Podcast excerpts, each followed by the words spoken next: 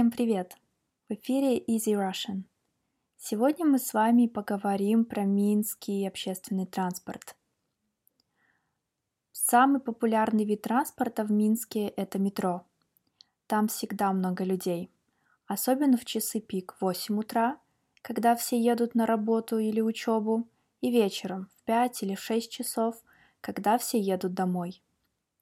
Почему люди предпочитают ездить на метро в Минске? Потому что это очень быстро и удобно, и там нет пробок. К сожалению, в Минске всего 3 линии метро, поэтому часто людям нужно делать пересадку на другой транспорт, на автобус, троллейбус или трамвай. А как платить за метро или автобусы?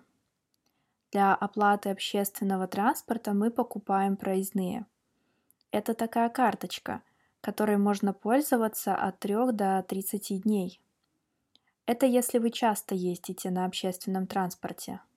Если редко, то вам нужно купить жетон для метро или талон для автобуса, троллейбуса или трамвая. Также многие люди предпочитают ездить на такси. Почему? Потому что это дешево и быстро. В городе почти нет пробок, и можно без проблем добраться в другую часть города. Также людям нравится, что такси можно заказать и оплатить онлайн. А в вашем городе есть пробки? На чем вы предпочитаете ездить? На этом я прощаюсь. Хорошего дня и до скорой встречи!